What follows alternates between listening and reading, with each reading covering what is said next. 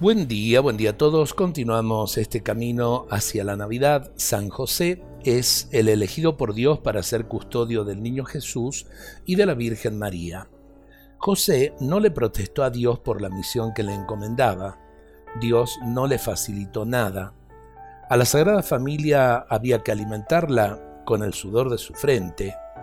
La incomodidad de Belén y la falta de acogida por parte de la gente para terminar llevando a la Virgen a un lugar humanamente indigno, para quien ha de dar a luz, a un lugar de animales.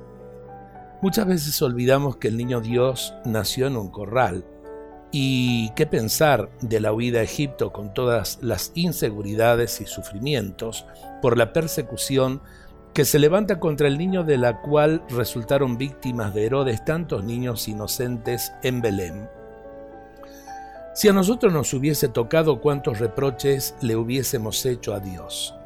San José silenciosamente se abre al plan de Dios y silenciosamente con ojos admirados adora en Belén a su mismo Creador.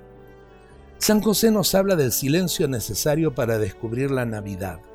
Nos habla de la adoración como gesto que nos lleva a descubrir que este niño es también Dios.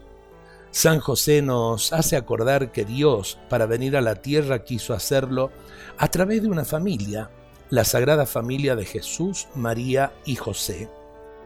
¿Les parece que encomendemos a San José a nuestras familias, a nuestros hogares, para que el niño Jesús nazca con toda la fuerza de su amor en el corazón de los que amamos? Son necesarias tan pocas cosas para celebrar la Navidad la primera fue tan simple, tan sencilla, tan pobre, pero qué feliz Navidad aquella. Fue la noche en que la luz vino al mundo, fue la noche en que se abrieron para el hombre nuevamente las puertas de la esperanza. Buen día a todos, Dios nos bendiga.